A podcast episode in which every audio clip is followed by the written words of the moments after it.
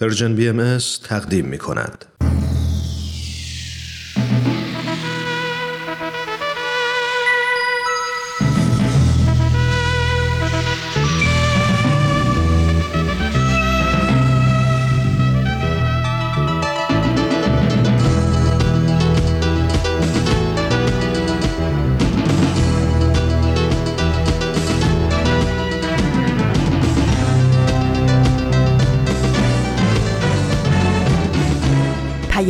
دوست، برنامه‌ای برای تفاهم و پیوند دلها.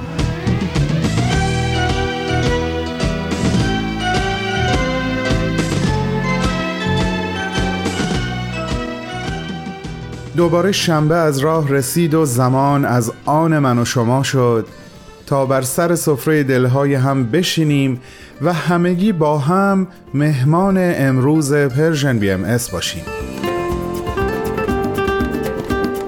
من بهمن یزدانی به نمایندگی از طرف همه برو بچه های رادیو میزبان امروز شما هستم با سخنرانی و معماران صلح و پخش یک قسمت دیگه از کلمات مکنونه از آثار حضرت بهاءالله و البته حرفهای خودمونی ما بین برنامه ها. امروز پانزدهمین روز از مرداد ماه سال هزار و چهارصد و یک خورشیدی هست و ششم آگوست دو هزار و بیست و دو میلادی. من از بیگانگان هرگز ننالم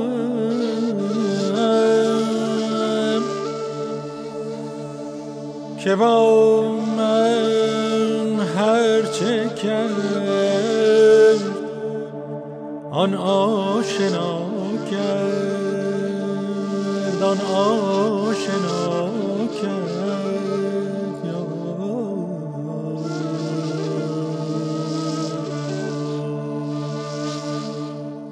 با استناد به گزارش جامعه جهانی بهایی از ژنو در یازدهم مرداد ماه حدود دویست مأمور حکومت ایران بیش از بیست هکتار زمین متعلق به بهائیان روستای روشنکوه در مازندران رو تصرف و شش خانه رو بر سر ساکنینش خراب کردند.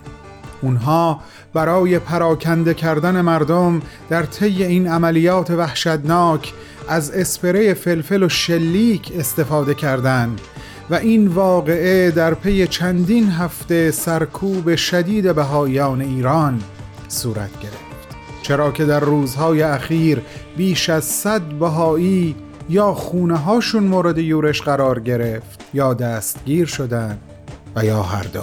هر چه کنی هموطنی، آره این خسته تنی، عضو همین یک بدنی، زخم خود از چه زنی، زخم خود از چه زنی. دوستان نازنین، به احتمال زیاد نام خانم دیان علایی رو شنیدی. خانم علایی نماینده جامعه جهانی بهایی در سازمان ملل متحد هستند. خیلی دوست دارم بخشی از صحبت‌های ایشون رو در ارتباط با روزهای اخیر و آنچه بر سر بهایان ایران مثل سقف خونه هاشون آوار شد براتون بخونم. ایشون در حقیقت انسان و انسانیت رو اینطور خطاب قرار دادن که ما از همه می‌خواهیم که صدایشان را بلند کنند و خواستار توقف فوری این اقدامات سرکوبگرانه باشند که در حال وقوع است. هر روز خبرهای جدیدی از آزار و اذیت بهائیان در ایران میرسد، خبرهایی که به روشنی نشان میدهد مقامات ایران در حال اجرای برنامه‌ای قدم به قدم هستند. اول دروغ‌های آشکار و نفرت پراکنی، بعد یورش و دستگیری و امروز تصرف زمین، امکان کسب و کار و تخریب خانه ها. قدم بعدی چیست؟ جامعه بین المللی باید قبل از آن که دیر شود اقدام کنه. میخوام یه چیزی بهتون بگم، حرف دل خودمه. وقتی خبر تخریب خونه بهایان ساکن روشنکوه، این روستای زیبا در دل مازندران رو شنیدم، به خودم گفتم چه تعداد از وجدان مردم به زیر این آوار موند.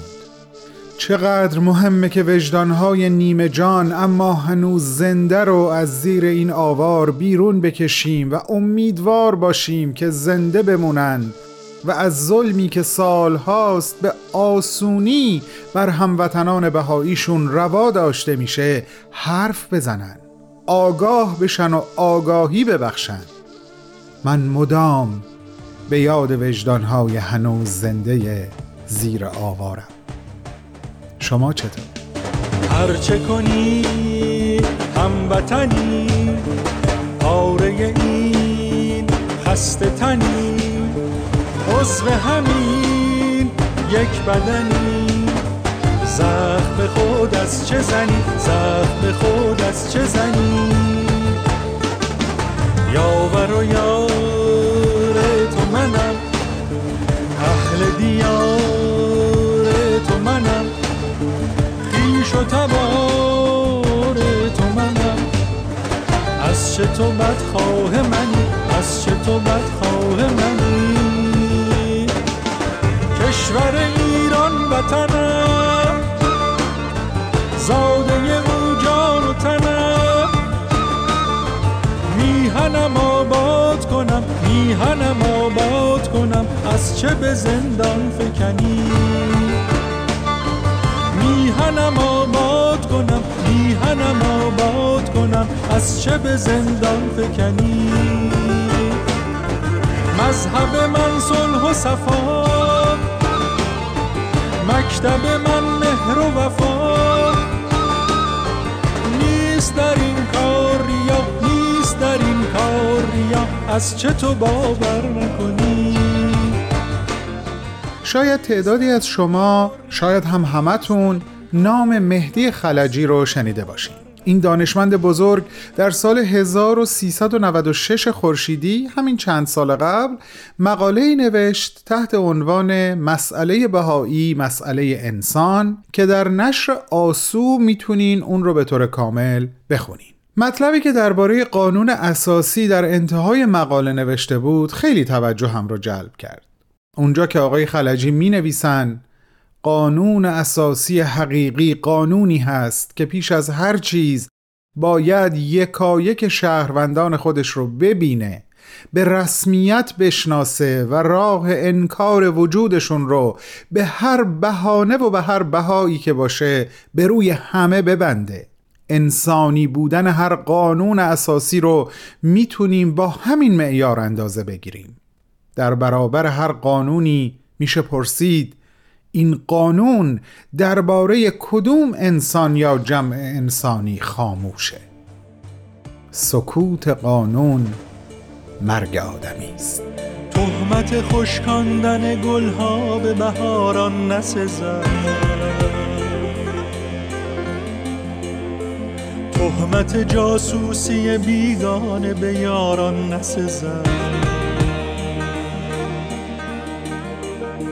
قحطی مهر است و صداقت به سیاست، اما تهمت پژمردن گلزار به باران نسزد، تهمت پژمردن گلزار به باران نسزد. آفت این باغ نه بیگانه، نه بیگانه که بیگانگی است، درد بیگانه مبین، آفت ما خانگی است. دفتر تاریخ ز ایران چه نکو یاد کند، دفتر تاریخ ز ایران چه نکو یاد کند، ملت ما شهره به آزادی و فرزانگی است، ملت ما شهره به آزادی و فرزانگی است. آفت این باغ نه بیگانه، نه بیگانه که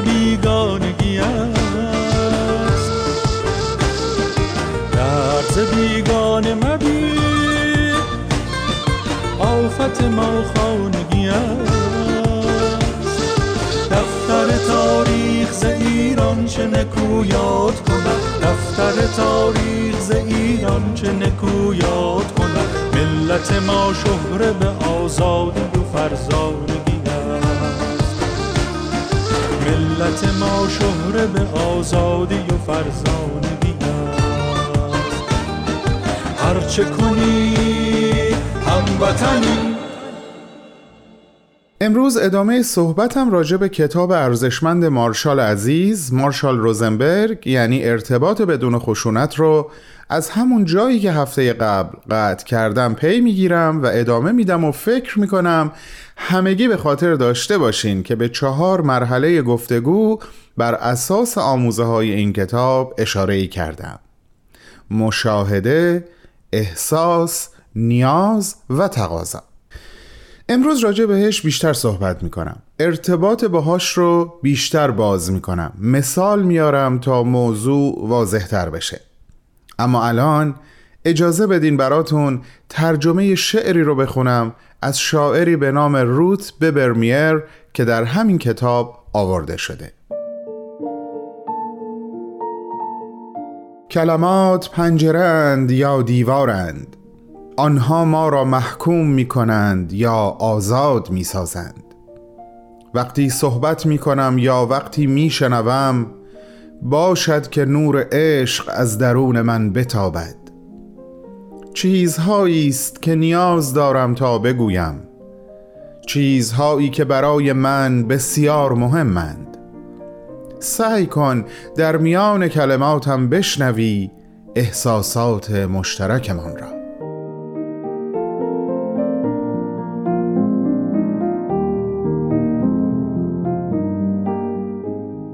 این شعر رو به عنوان یک مقدمه برای صحبت اصلی در ارتباط با اون چهار مرحله براتون خوندم و صحبت در این مورد رو امروز حتما باهاتون ادامه میدم. اما اینجا و این لحظه شما رو به شنیدن برنامه سخنرانی دعوت میکنم.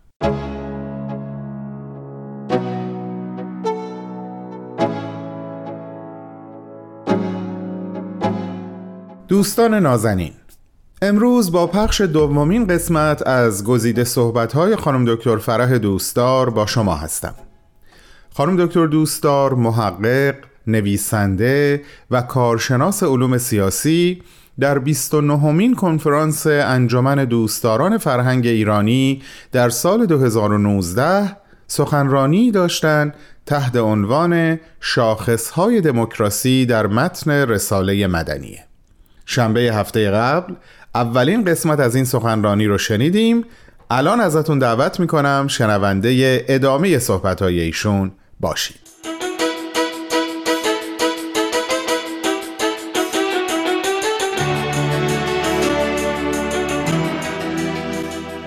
حال بپردازیم به اصل مطلب. شاخص‌های تمدن مدرن و دموکراتیک در این رساله کدامند؟ رساله مدنیه با این مطلب آغاز میشه که عقل و هوش انسان ودیعه است الهی. عقل انسان منبع و سرچشمه علم و دانش است و مایه شکوفایی تمدن‌ها در هر عصری. از این رو باید اون رو پرورش بدیم و در خدمت به جامعه به کار ببندیم. باید توجه داشته باشیم که متفکرین قرون وسطا منشأ علم و دانسته‌های بشری رو در الهیات و متون دینی می‌دونستند، در حالی که فلاسفه عصر جدید عقل و فکر انسان رو مصدر قوانین طبیعت و علم قرار میدن. جمله معروف دکارت، من فکر میکنم پس هستم، نقطه عطفی در تحولات مغرب زمین بود. در جوامع اسلامی نیز تا به امروز این نظریه تلقین میشه که آنچه از علم و دانایی موجود و خداوند برای بشر لازم می‌دونسته در قرآن آورده شده و به بیش از این ما را نیازی نیست. در نتیجه تنها علمی قابل قبول هست که بتونه با متون دینی توافق داشته باشه. حضرت عبدالبها با کمال حکمت و در لفافه در ابتدای رساله عنوان می‌کنند که منشأ علم و دانش عقل و هوش انسان است. به عبارتی عقل، علم و دانش رو از دین جدا می کنند به طور نمونه در این قسمت که می‌فرمایند به دیده بصیرت ملاحظه نمایید که این آثار و افکار و معارف و فنون و حکم و علوم و صنایع و بدائع مختلفه متنوعه کل از فیوضات عقل و دانش است. هر طایفه و قبیله که در این بحر بیپایان بیشتر تعمق نمودند از سایر قبایل و ملل پیشترند. در بخش دیگر رساله برمیگردند به همین مطلب، چند صفحه بعد باز برمیگردند به این مطلب که منشأ علم امور ظاهره جسمانی و اسباب تمدن و اینها نیستند. به طور مثال می‌فرمایند این امور ظاهره جسمانی، اسباب تمدنیه و وسایل معارف و فنون حکمت طبیعیه و تشبسات ترقی اهل حرف و صنایع عمومی و ضبط و ربط مهام امور مملکت بوده، دخلی به اساس مسائل کلیه الهیه و قوامض حقایق عقاید دینیه ندارد. به این ترتیب در ابتدای رساله به استقلال علم از متون دینی تاکید می‌کند تا راه رو برای کسب علم و کشفیات جدید در مسیر تجددخواهی هموار کنند.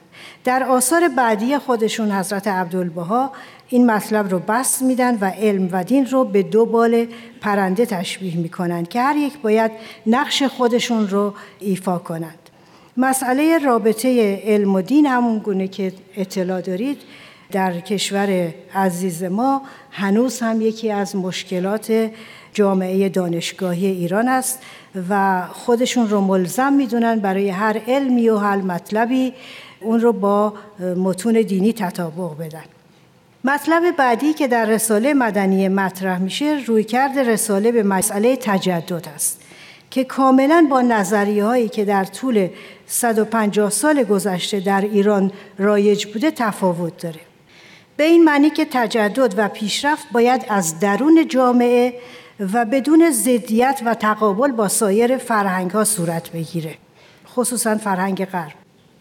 بحث تجددخواهی در ایران همون گونه که مطلع هستید بعد از شکست ایران در جنگ با روس‌ها و طرح این سوال آغاز شد که چرا غرب پیش رفت و ما عقب ماندیم.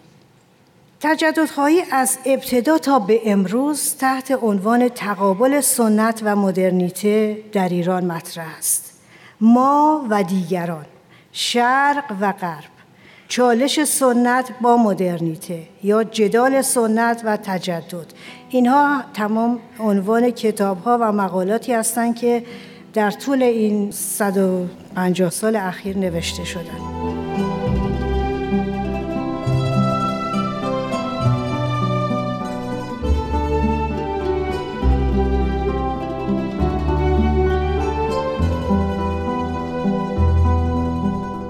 همراهان عزیز، شما شنونده صحبت‌های خانم دکتر فرح دوستار هستید که در بیست و نهمین کنفرانس انجمن دوستداران فرهنگ ایرانی در سال دو هزار و نوزده ایراد کردند.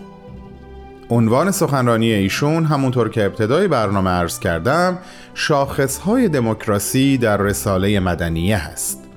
بعد از چند لحظه کوتاه صحبت‌های ایشون رو پی می‌گیریم. با ما همراه باشید.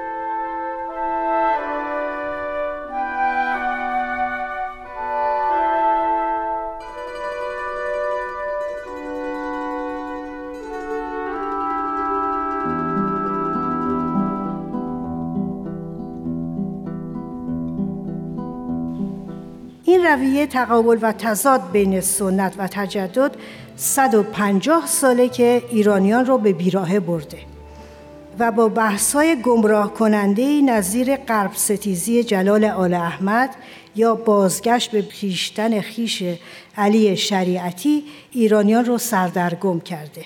نتیجه این تقابل و سردرگمی جامعه کنونی ایران است. رویکرد رساله مدنیه به هیچ وجه تقابلی نیست، بلکه الزامی است. به این معنی که تجدد و پیشرفت رو برای رفاه و سعادت مردم ایران ضروری و لازم می‌دونن.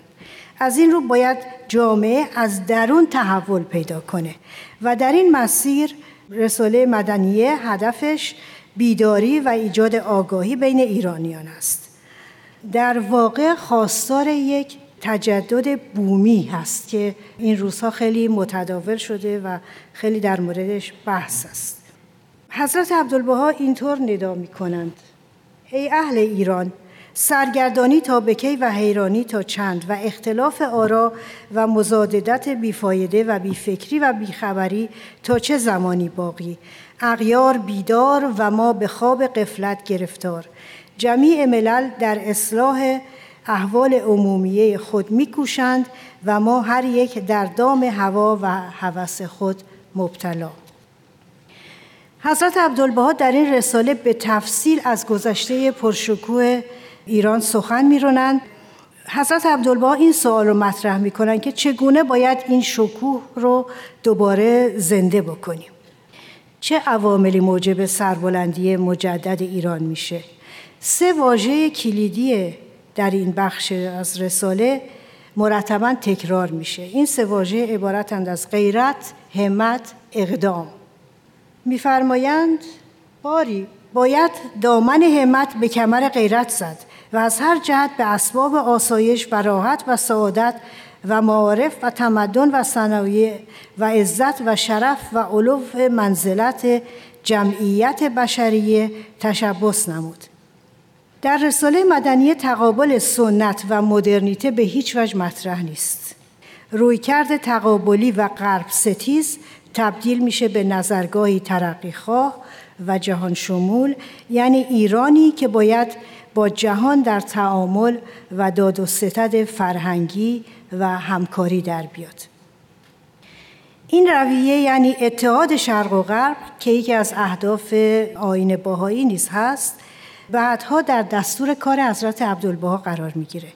همون گونه که در تاریخ اومده، ایشان بهاییان غربی رو، دکترها و متخصصین مدارس و غیره رو برای ایجاد بیمارستان و مدرسه و فعالیت‌های دیگه به ایران و سایر ممالک آسیا می‌فرستادن و از سوی دیگه بهائیان ایرانی رو به مهاجرت به دیار غرب و به سایر نقاط جهان تشویق می‌کردند با هدف اشاعه معنویت جدید و اخلاقیاتی که ضامن رفاه و صلح در جهانی آزاد خواهد بود.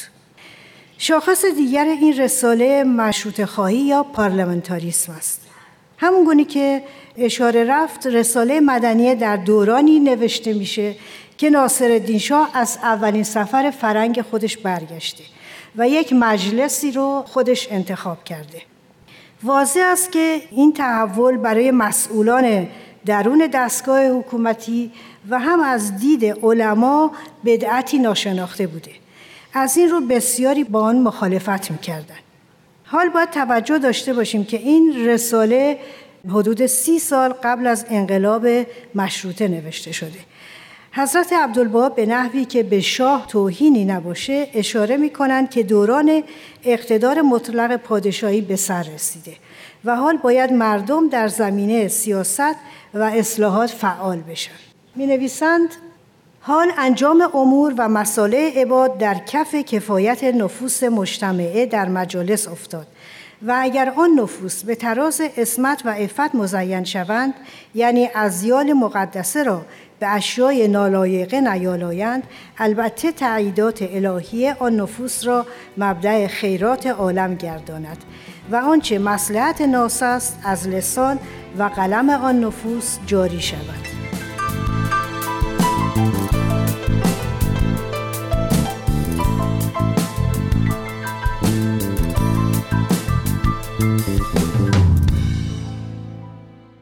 عزیزان، این بود دومین بخش از گزیده صحبت‌های خانم دکتر فرح دوستار، محقق، نویسنده و کارشناس علوم سیاسی که تحت عنوان شاخص‌های دموکراسی در رساله مدنیه تقدیم شما شد.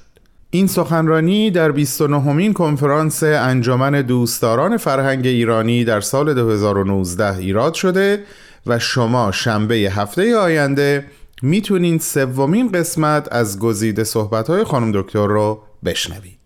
به امید همراهی شما و با بهترین آرزوها. تو ای نفس آغازی، ای دور از درد، آرام آرام تن من برگرد، تو ای نفس آغازین، ای دور از درد، آرام آرام به تن من برگرد. چه فراری از فردا که بر باد است، و تمام آن دیروزی که در یاد است. چه فراری از کابوس، صبح و شب در آن محبوس. چه فرار از آن پایانی که آزاد است. من به نور و رقص و فریاد خوش بینم، به تمام آنچه در تو نمی بینم. من به لمس خوشبختی، گرچه با همه سختی، به تو گفتن از آن رویای دیرینم. دوستان عزیز و پرمهرم، امیدوارم کماکان با من و برنامه‌های امروز همراه باشید. بریم سراغ چهار مرحله گفتن و شنیدن که باعث میشه ما با ذات پرمحبت درون خودمون در وهله اول و بعد با ذات پرمحبت فرد یا افراد مقابلمون در ارتباط باقی بمونیم و گفتگومون به سمت و سوی خشونت کشیده نشه. این نکته رو هم ناگفته نذارم که با توجه به مندرجات این کتاب، خشونت لزوماً زد و خورد و بحث و جدل ظاهری نیست. میتونه اعمال نشه اما در درون ما بمونه و ما رو از همون ذاتی که گفتم، یعنی ذات پرمحبتمون، دور و دورتر کنه. باری در مرحله اول یعنی مشاهده، ما اونچه که میبینیم، حالا چه دلخواه ما هست چه نیست، بدون هیچ قضاوتی بیانش میکنیم. احساسی که از اون مشاهده داریم رو با صراحت و صمیمیت به زبون میاریم. بذارین تا همینجا یه مثال بزنم، بعد برم سراغ مرحله سوم و چهارم. تصور کنین من از یکی از دوستام که خیلی هم با هم در ارتباط هستیم برای مدتی، مثلا یه هفته ده روز، هیچ خبری ندارم، ازش تماسی یا پیغامی نگرفتم، او هم به تماسای من پاسخی نداده. بالاخره پیداش میکنم و میخوام باهاش این مسئله رو در میون بذارم. بدون در نظر گرفتن این چهار مرحله، ممکنه با حسی ناخوشایند بهش بگم چقدر بی‌معرفت شدی؟ چرا هیچ خبری از من نگرفتی این مدت؟ چرا تماسامو جواب ندادی؟ خیلی از دست دل خورم، و همینطور ادامه بدم.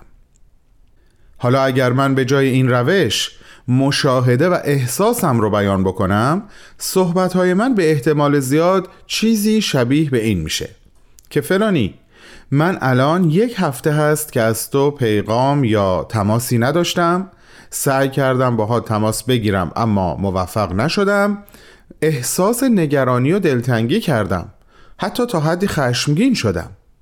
این تا اینجا. حالا میرسیم به مرحله سوم و بعد مرحله چهارم که میشه بیان نیاز و بیان تقاضا. این صحبت خیالی رو ادامه میدم به این شکل که من نیاز داشتم و دارم که حال منو بپرسی و از خودت به من خبر بدی، چون ارتباطمون برام مهمه، همونطور که خود تو برای من مهمی. میشه لطفاً به هم بگی چه اتفاقی افتاده بود که ازت تماسی نداشتم و تماسهای من هم بی پاسخ موند؟ ببینین، من در این مدل دوم گفتگو هیچ قضاوتی نکردم، هیچ برچسبی هم به دوستم نزدم، هیچ حرف و احساسی رو هم توی دلم نگه نداشتم که مدام بزرگ و بزرگتر بشه. اما با این روش دوست من با احساس خیلی بهتری حال دل من رو گوش خواهد کرد و به احتمال زیاد خیلی بهتر منو خواهد فهمید و برای من توضیح خواهد داد. دست کم خیلی بهتر از روش اول. اینطور نیست به نظر شما؟ طبیعیه که رسیدن به این سبک گفتگو خیلی تمرین میخواد، زمان میبره. اولش ممکنه حتی کمی تصنعی به نظر برسه. اینها رو مارشال توی کتابش میگه. اما هرچی بیشتر زمان بگذره و این مسئله در ما درونی تر بشه، این گفتگو بیشتر حالت طبیعی به خودش میگیره و حتی گاهی بدون هیچ کلامی این چهار مرحله در نگاه و احساس ما میتونه منتقل بشه. خیلی خوشحال میشم نظرتون رو در این باره بدونم. بریم با هم یک قسمت دیگه از کلمات مکنونه از آثار حضرت بهاءالله رو گوش کنیم. بفرمایید، خواهش میکنم. ای صاحبان هوش و گوش، اول سروش دوست این است.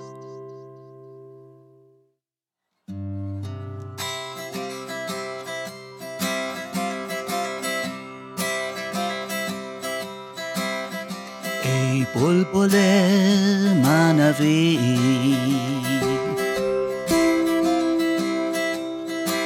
جز در گلبن معانی جای مگزین، و ای هدهد سلیمان عشق، جز در سبای جانان وطن مگیر، و ای انقای بقا،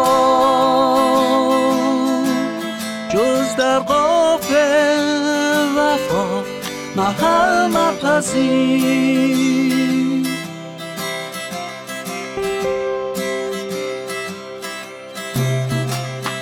این است مکان تو، اگر بلا مکان بپر جان برپری،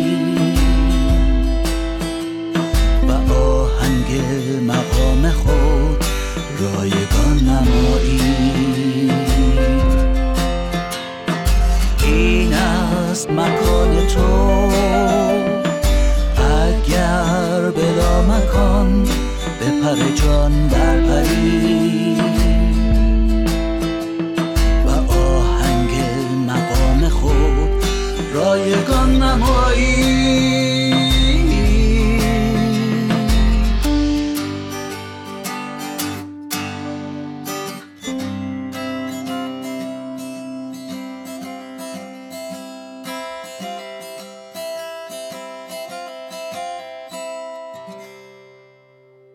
حالا این شما و این قسمت دیگه از معماران سال.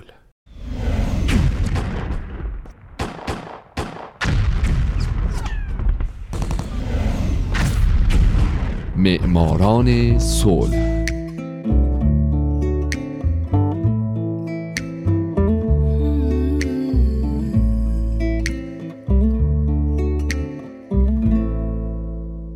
شنوندگان عزیز، خیلی خوش اومدید به معماران صلح شماره هفتاد و پنج. اینجا رادیو پیام دوسته.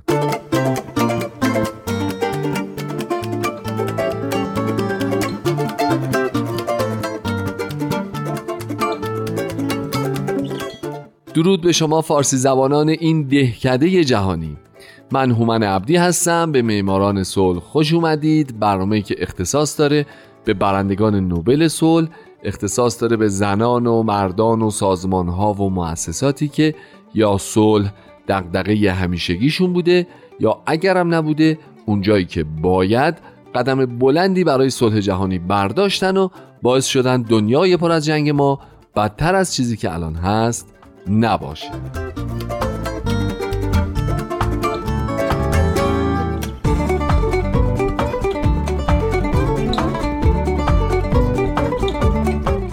این هفته سال هزار و نهصد و هفتاد و پنج میلادی، آندری دیمیتریویچ ساخاروف، قسمت دوم و آخر.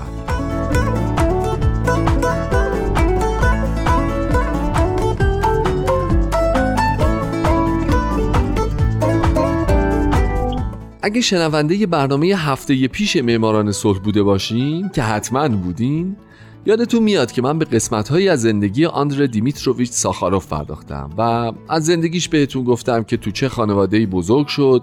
گفتم یه بار در جوانی ازدواج میکنه و تا سال هزار و نهصد و شصت و نه که همسرش فوت میشه با او زندگی میکنه و گفتم که دفعه دوم در سال هزار و نهصد و هفتاد و دو با یکی از همکارانش در زمینه ی حقوق بشر ازدواج میکنه. بهتون گفتم که او پدر بمب هسته‌ای روسیه کنونی و شوروی سابق بوده. گفتم که زندگیش خیلی شبیه به آلفرد نوبل بوده. باز گفتم که از یه زمان به بعد وقتی تأثیر مخرب بمب هیدروژنی رو که بر اساس ایده او اختراع شده بود رو میبینه، میشه یک منتقد جدی اینجور بمب‌ها و خلاص زندگیش رو وقف صلح و حقوق بشر میکنه. دیگه جونم براتون بگه که هفته پیش گفتم که حکومت شوروی خیلی باهاش بد میشه. او هم در مقابل در مقالاتش علیه حکومت و رهبران اتحاد جماهیر شوروی حسابی به فعالیت میپردازه. بنابراین دیگه این چیزایی که گفتم هفته پیش و یه هفته بهتون نمیگم، اما در عوض بعد از چند لحظه موسیقی میخوام یه چیزایی براتون بگم که تا حالا نگفتم براتون.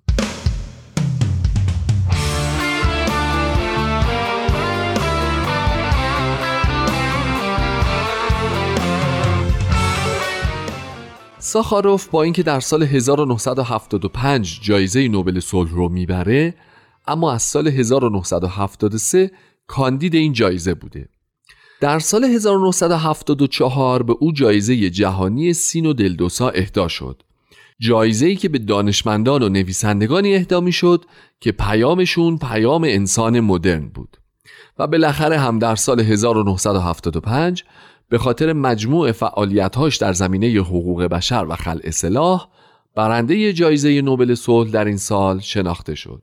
با این وجود اتحاد جماهیر شوروی بهش اجازه خروج از کشور جهت دریافت جایزه رو نداد. پس همسرش متن سخنرانی او رو در مراسمی که در اسلو پایتخت نروژ برگزار شد قرائت کرد. کمیته نوبل ساخاروف رو سخنگویی برای وجدان بشریت خوند و اعلام کرد. ساخاروف به طرز گیرایی اصرار ورزید که حقوق خدشه ناپذیر انسان تنها اساس امن را برای همکاری حقیقی و ماندگار در سطح بین المللی فراهم می آورد.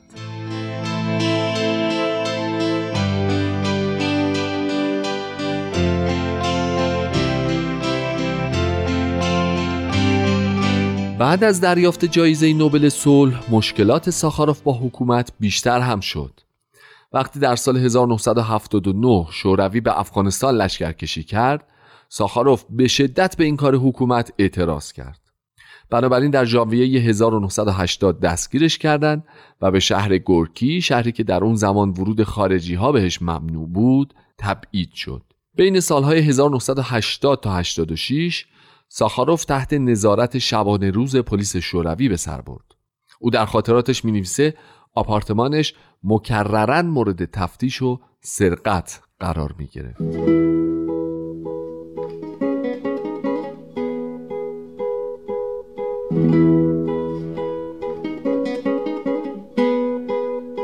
در سال هزار و نهصد و هشتاد و چهار همسر ساخاروف رو پلیس دستگیر می‌کنه. ساخاروف اعتصاب غذا میکنه تا به همسرش اجازه بدن برای جراحی قلب به آمریکا مسافرت بکنه، اما به اجبار او رو میبرن به بیمارستان و بهش غذا میدن و همسرش رو هم به پنج سال تبعید در گورکی محکوم میکنن. چندی بعد ساخاروف باز هم اعتصاب غذا میکنه تا اینکه بالاخره به یلنا همسر ساخاروف اجازه میدن بره آمریکا. او هم بعد از عمل قلب در این کشور در جون هشتاد و شش برمیگرده به گورکی برای طی کردن دوران محکومیتش.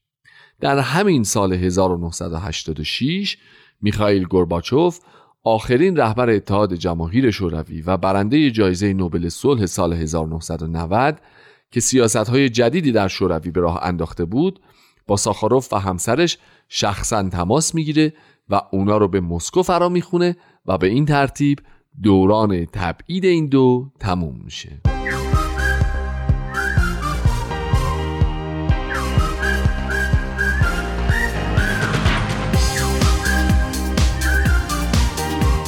بعد از این دیگه دوران فشار بر روی آندری دیمیتریویچ ساخاروف، برنده جایزه نوبل صلح سال هزار و نهصد و هفتاد و پنج تقریباً تموم میشه. او شروع میکنه به برپایی نخستین سازمان‌های سیاسی قانونی مستقل در نظام سیاسی شوروی و به این ترتیب در اپوزیسیون سیاسی در این کشور به شخصیت سرشناسی تبدیل میشه. بعد در انتخابات پارلمان جدید شرکت میکنه و از مارچ هزار و نهصد و هشتاد و نه به اون راه پیدا میکنه و رهبری اپوزیسیون دموکراتیک رو بر عهده میگیره. ضمناً در سال هزار و نهصد و هشتاد و هشت هم اتحادیه بین‌المللی انسانگرایی و اخلاق‌گرایی جایزه انسانگرایی بین‌المللی رو به او اهدا میکنه. اما دوران زندگی سیاسی ساخاروف دورانی بسیار کوتاه بود، چرا که اندکی پس از ساعت نه شب چهاردهم دسامبر هزار و نهصد و هشتاد و نه ساخاروف به اتاق مطالعه خودش میره تا پیش از آماده کردن متن سخنرانی که قرار بود روز بعد در کنگره ارائه بده چرتی بزنه. همسرش ساعت یازده به اتاق او میره تا همونطور که او خودش خواسته بود بیدارش بکنه، اما با بدن بیجون ساخاروف روبرو میشه.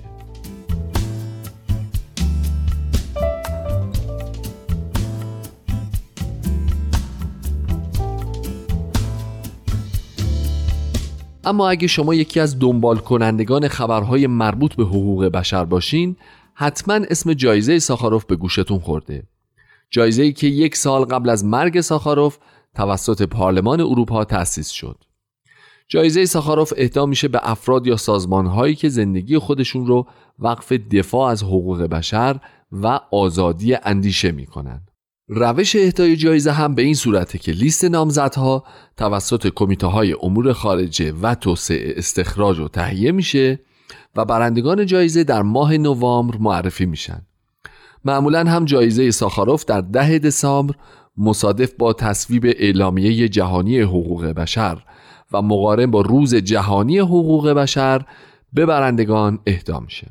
اولین بار در سال هزار و نهصد و هشتاد و هشت آناتولی مارچنکو و نیلسون مندلا این جایزه رو بردن و حتما میدونید که خانم نسرین سوتوده وکیل مشهور و فعال حقوق بشر و جعفر پناهی کارگردان به نام ایرانی در سال دو هزار و دوازده به طور مشترک این جایزه رو به خودشون اختصاص دادن.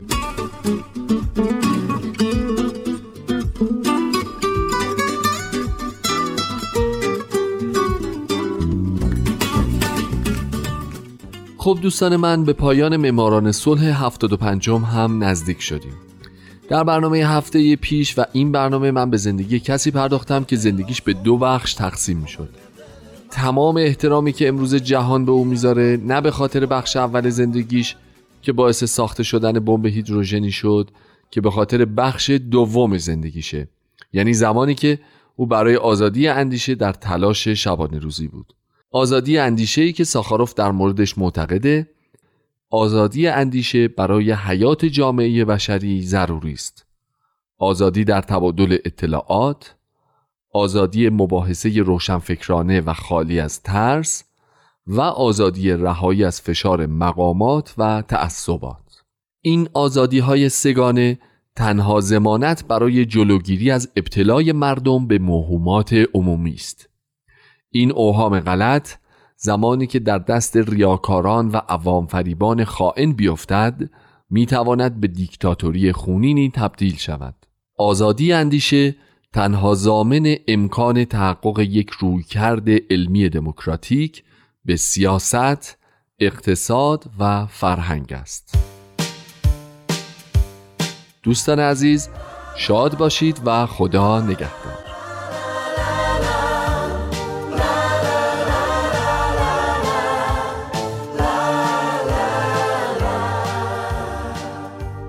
عزیزانم، این شنبه هم فرصت گفتگو با شما رو داشتم و از این بابت خوشحال و شاکر بودم و هستم، با این آرزو برای هممون که همیشه و در همه حال با ذات پرمحبت خودمون در ارتباطی صمیمانه باشیم و این صمیمیت رو تعالی ببخشیم و در ارتباطاتمون اون رو جلوه‌گر کنیم تا شنبه هفته بعد که دوباره آماده گفتگو با شما عزیزانم میشم. باهاتون خداحافظی میکنم. حق پشت و پناهتون و خداحافظ.